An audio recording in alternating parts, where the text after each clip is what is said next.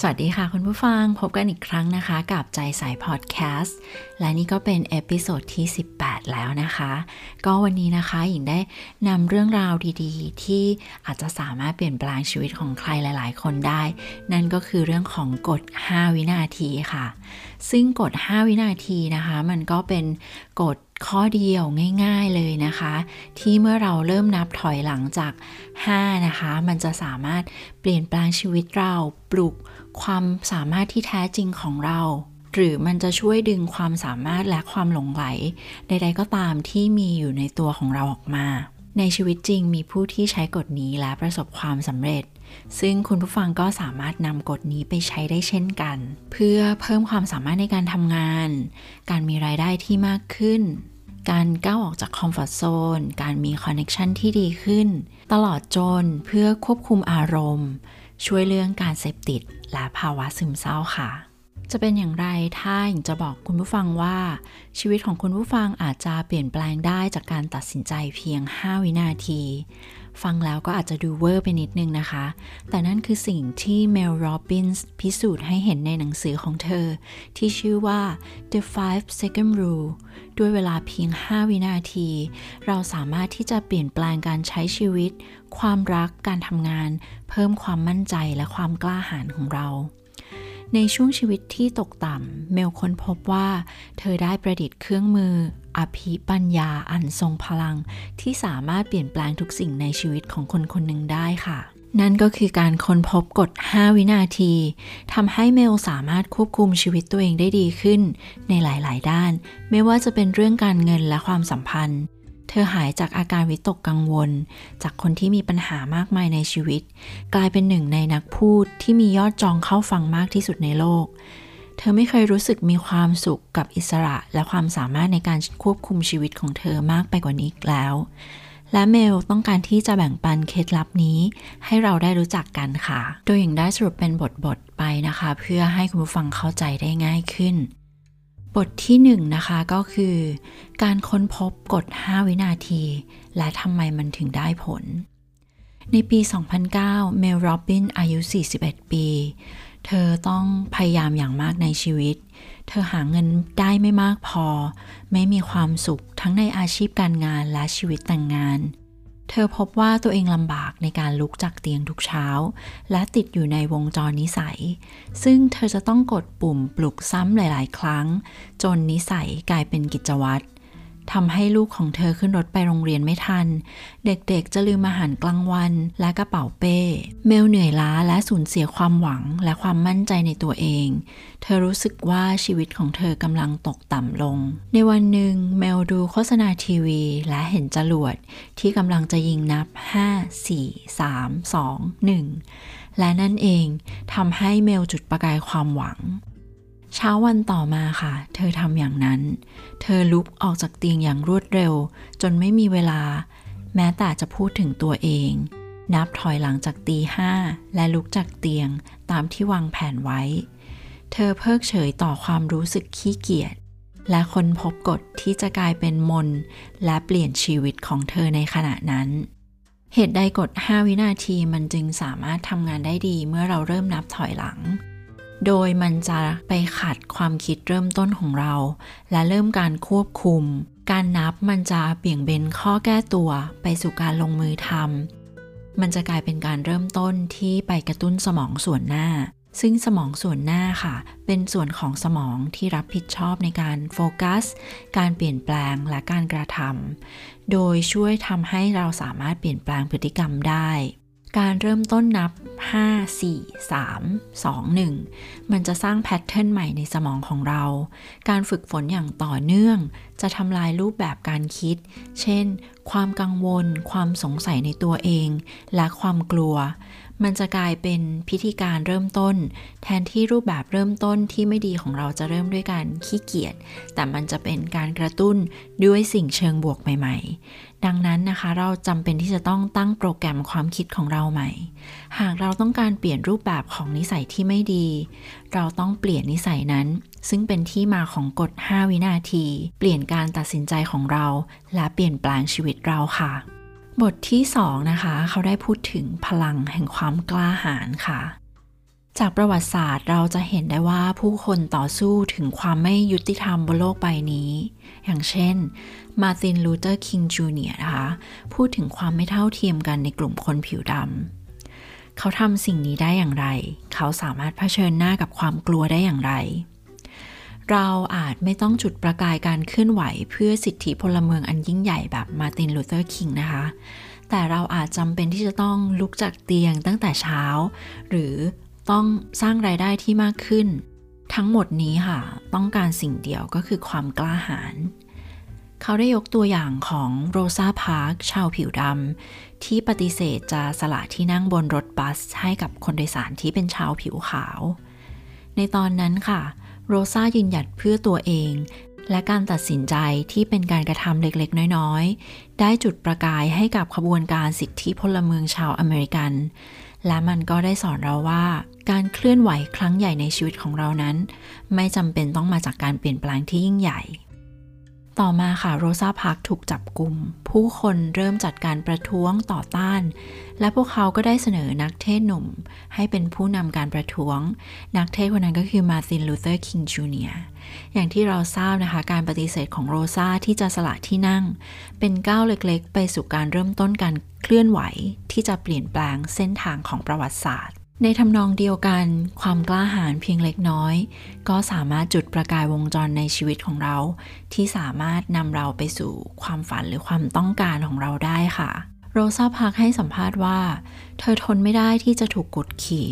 เธอถูกทำแบบนี้ทั้งชีวิต ในวินาทีที่เธอยืนหยัดเพื่อตัวเอง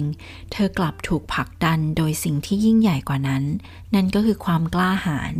มันเป็นแรงผลักดันค่ะ เธอไม่รู้ว่าในที่สุดความกล้าหาญของเธอจะนำไปสู่การเปลี่ยนแปลงต่างๆ มากมาย เช่นเดียวกันกับตัวเราค่ะ เราจะไม่รู้ถึงศักยภาพที่เรามีจนกว่าเราจะปลดปล่อยความกล้าหาญในตัวเราออกมา เขาบอกว่า ความกล้าหาญคือสิทธิ์โดยกำเนิด ซึ่งมีอยู่ในตัวเราทุกคน เราอาจยังไม่มีคำตอบทั้งหมดของการเปลี่ยนแปลงในตอนนี้ แต่สิ่งที่เราต้องมีคือ 5 วินาทีในการตัดสินใจ ที่จะเริ่มแนวทางในการเปลี่ยนแปลงชีวิตของเราค่ะ ชีวิตมักจะเต็มไปด้วยข้อแก้ตัวสำหรับการเริ่มต้น ไม่ทำตามความฝันของเรา นั่นเป็นเพราะชีวิตเต็มไปด้วยความกลัว กลัวการถูกปฏิเสธ กลัวการตัดสินหรือการทำผิด แต่ความกลัวเหล่านี้มันกำลังกดทับตัวเราไว้ และถ้าคุณผู้ฟังกำลังมองหาความถูกต้องก่อนที่จะไล่ตามความฝัน มันแทบไม่มีเวลาที่เหมาะสม ในการเริ่มต้นทำสิ่งใดสิ่งหนึ่ง มันจะไม่มีสัญญาณที่จะบอกให้เราเริ่ม และถ้าเรากำลังมองหาสัญญาณนั่นก็คือการเริ่มลงมือทำค่ะ เช่นเดียวกับสโลแกนของ n i กี้นะคะก็คือ just do it ค่ะ มาถึงบทที่ 3 นะคะ ก็คือเราต้องเข้าใจความรู้สึกและอารมณ์ของเราค่ะ เพราะว่าเรามักจะทำตามอารมณ์และความรู้สึก เช่น เราวางแผนที่จะไปยิมหลังเลิกงาน แต่เมื่อเราออกจากออฟฟิศแล้วเราก็รู้สึกเหนื่อย เราก็เลยตัดสินใจไม่ไป หรือบางทีนะคะ เราอาจจะได้รับอีเมลแย่ ๆ ในที่ทำงาน และเราก็ตอบกลับทันที เพราะเรารู้สึกถูกกระตุ้นและโกรธ ในขณะที่ความรู้สึกเหล่านั้นเราคิดว่ามันถูกต้อง เราตัดสินใจเกือบทุกอย่างในชีวิตด้วยความรู้สึกของเรา แต่สิ่งที่เรารู้สึกในขณะนั้น มันอาจจะไม่ใช่การกระทำและสิ่งที่ดีที่สุดสำหรับเราค่ะ ดังนั้นเราควรฝึกฝนและวางแผนต่อการตอบกลับที่เหมาะสม ก่อนที่จะอีเมล หรือตอบโต้ใครกลับ เมื่อเราเข้าใจความรู้สึกที่มีต่อการตัดสินใจของเราแล้ว เราจะสามารถเอาชนะเรื่องต่างๆ และตัดสินใจได้ดีขึ้นอันโตนิโอ ดามาซิโอ ค่ะ เขาเป็น neurologist หรือว่านักประสาทวิทยานะคะ เขาได้กล่าวว่ามนุษย์เป็นเครื่องรับความรู้สึกที่เก็บไปคิด เราตัดสินใจโดยอิงจากอารมณ์ 95%ของเวลาทั้งหมด เขาได้ทำการศึกษาค่ะ ดามาชิโอพิสูจน์ว่ามนุษย์อย่างเรานะคะ ก็จะรู้สึกแล้วก็ทำรวมไปถึงคิดและก็ทำความรู้สึกเป็นเพียงคำแนะนำนะคะ ที่เราต้องเรียนรู้ที่จะเพิกเฉยกับมันบ้าง เราไม่สามารถห้ามความรู้สึกของเราได้ แต่เราเลือกวิธีปฏิบัติได้เสมอ ดังนั้นเราต้องเรียนรู้วิธีการจัดการกับความรู้สึก ที่มันจะทำให้เราสามารถเอาชนะตัวเองได้ นั่นก็คือการลงมือทำอาจฟังดูเหมือนเป็นเรื่องของความมั่นใจนะคะ ซึ่งความมั่นใจมันก็ไม่ได้ปรากฏเพียงชั่วข้ามคืน แต่เป็นทักษะที่เราจะต้องฝึกฝนและสั่งสมผ่านการกระทำของเราค่ะ เราจะฝึกฝนความกล้าหาญและความมั่นใจ ผ่านกฎ 5 วินาที เราต้องลงมือทำแม้ว่าเราจะรู้สึกอย่างไรก็ตาม บางทีเราอาจจะรู้สึกเหนื่อยและรู้สึกราวกับว่าเราไม่สามารถตื่นเช้ากว่านี้ได้อีกแล้ว อย่างนั้นค่ะเขาเลยให้เราลองสร้างความท้าทายง่าย ๆ โดยการตั้งนาฬิกาปลุกให้เร็วขึ้น 30 นาที แล้วก็นับ 5 4 3 2 1 ผลักตัวเองออกจากเตียง ช่วงแรก ๆ มันก็อาจจะรู้สึกว่ามันยากนิดนึง แต่เมื่อเราทำสำเร็จมันจะเริ่มมีปฏิกิริยาลูกโซ่ในความมั่นใจของเรา สมองของเราจะเชื่อว่า เราสามารถทำงานเล็กๆ น้อยๆ อื่นๆ ให้สำเร็จได้ตลอดทั้งวันด้วยค่ะบทที่ 4 นะคะ ก็คือการก้าวข้ามการผลัดวันประกันพรุ่ง การต่อสู้ที่ยิ่งใหญ่อีกอย่างหนึ่งในชีวิตมนุษย์ก็คือการหาแรงจูงใจ และการเลิกการผลัดวันประกันพรุ่ง เรามักจะเสียสมาธิไปกับโทรศัพท์ โทรทัศน์นะคะซีรีส์และดูเหมือนว่าเราจะทำทุกอย่างไม่สำเร็จตามที่เราวางแผนไว้ แค่คิดเรื่องการมีสุขภาพที่ดีขึ้น มันไม่ได้ช่วยทำให้เรามีสุขภาพที่ดีขึ้น ทำไมเป้าหมายในการมีสุขภาพดีของเรามันจึงล้มเหลว นั่นเป็นเพราะว่าความรู้สึกของเราค่ะ มันบอกว่ามันเป็นเรื่องยาก เราต้องออกกำลังกาย เราต้องทำอาหารเอง เราต้องใช้เวลามาก ทั้งหมดนี้นะคะ เป็นข้ออ้างที่ทำให้เรารู้สึกว่าการมีสุขภาพที่ดีนั้นยาก เคล็ดลับมันก็คือ แค่นับ 5 4 3 2 1 แล้วก็ลงมือทำค่ะ การมีสุขภาพดีนั้นยากขึ้น เพราะความรู้สึก ที่เรามีต่อมัน การออกกำลังกายและการสร้างความสำเร็จต่างๆ มันเป็นเรื่องของจิตใจ 100%และถ้าเราสามารถเอาชนะข้อแก้ตัวด้วยกฎ 5 วินาทีได้ เราก็สามารถที่จะเปลี่ยนสุขภาพของเราได้จากการก้าวข้ามความอยากและความขี้เกียจออกไปค่ะศาสตราจารย์แดนอาริลีนะคะ ที่ Duke University เขาบอกว่า เราสามารถเพิ่มประสิทธิภาพการทำงานของเราด้วยการตื่นเช้า ในช่วง 2-3 ชั่วโมงแรกของวัน เป็นช่วงเวลาที่ดีที่สุดสำหรับสมองของเรา เมื่อเราตื่นนอนอย่างเต็มที่ เพื่อเพิ่มประสิทธิภาพสูงสุดในการทำงาน อย่ากกดปุ่มปลุกซ้ำ เพราะนักวิทยาศาสตร์ค้นพบว่า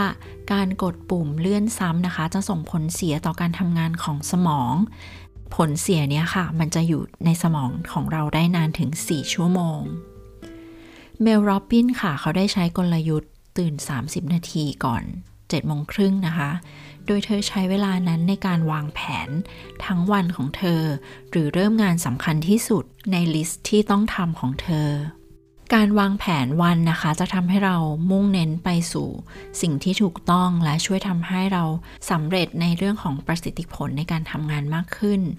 จำกัดสิ่งรบกวนในตอนเช้า โดยการไม่ดูโทรศัพท์ จนกว่าเราจะทำงานทั้งวันเสร็จ ตามแผน แล้วก็ควรจะสร้างนิสัยในการจดบันทึกเป้าหมายประจำวันของเรา โดยการจดบันทึกประจำวันค่ะ มันจะทำให้เรามีแนวโน้ม ที่จะทำสำเร็จมากขึ้นถึง 42%มาถึงบทที่ 5 นะคะก็คือ การเอาชนะความกังวล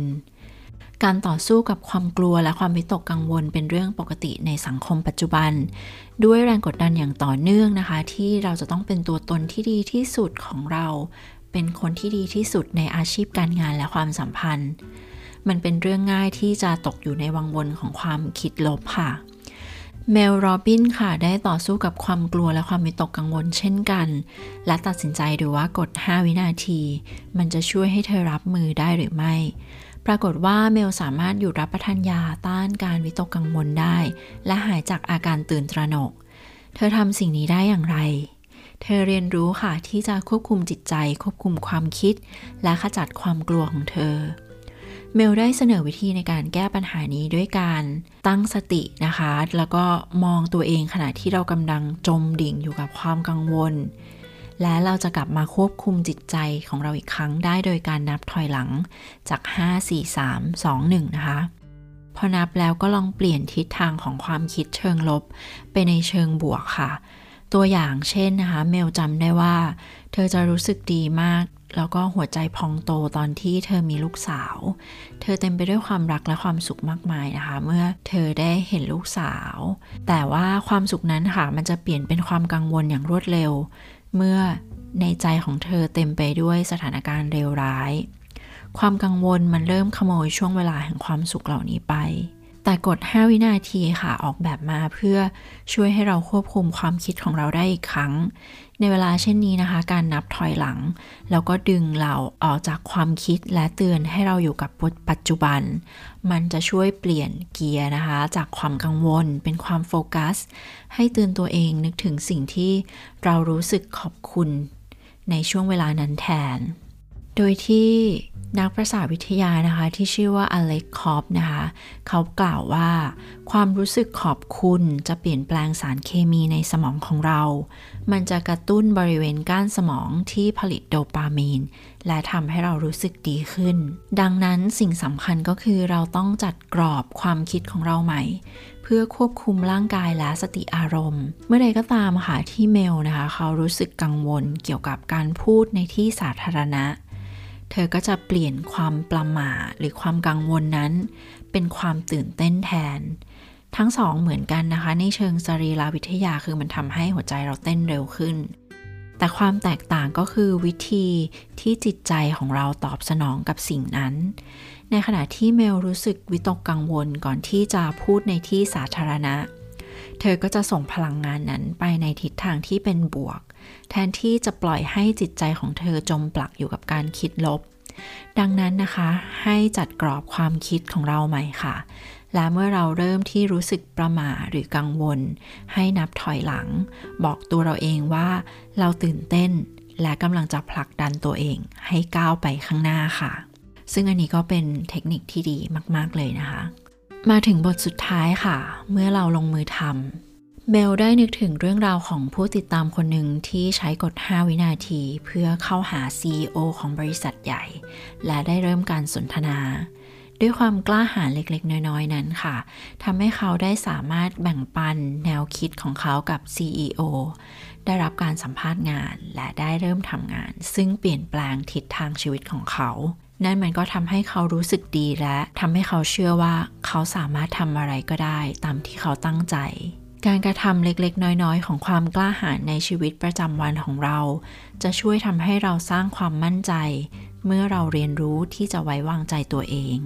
ความจริงแล้วเรื่องเล็กๆ น้อยๆ เหล่านี้ มันไม่ใช่เรื่องเล็กๆ เลยนะคะ พอรวมกันแล้วมันเป็นส่วนสำคัญที่สุดในการสร้างความมั่นใจ และทำให้เราเชื่อมั่นว่าเราสามารถจะทำสิ่งต่างๆ ได้ หนังสือเล่มนี้นะคะ เขาได้บอกว่า พวกเรานะคะ บางคนอาจจะคิดว่าฉันเป็นคนเก็บตัว หรือนี่ไม่ใช่เรื่องปกติสำหรับฉันอย่างตัวหญิงเองก็คิดว่าตัวเองเป็นคนเก็บตัว แล้วก็เป็นแบบ super introvert นะคะ หากคุณผู้ฟังเป็นหนึ่งในคนเหล่านั้นค่ะ เขาบอกว่า เราต้องจำไว้ว่าไม่ได้มีอะไรได้มาโดยธรรมชาติ และบุคลิกภาพของเราสามารถเปลี่ยนแปลงได้ ให้เตือนตัวเองว่าสิ่งเหล่านี้นะคะ มันไม่ได้อยู่กับเราตลอดไป เราสามารถที่จะปรับปรุง เปลี่ยนแปลง หรือทำให้ชีวิตของเราสมบูรณ์ได้ยิ่งขึ้นผ่านการกระทำตามที่ศาสตราจารย์ที่มหาลัยเคมบริดจ์นะคะ เขาได้บอกว่า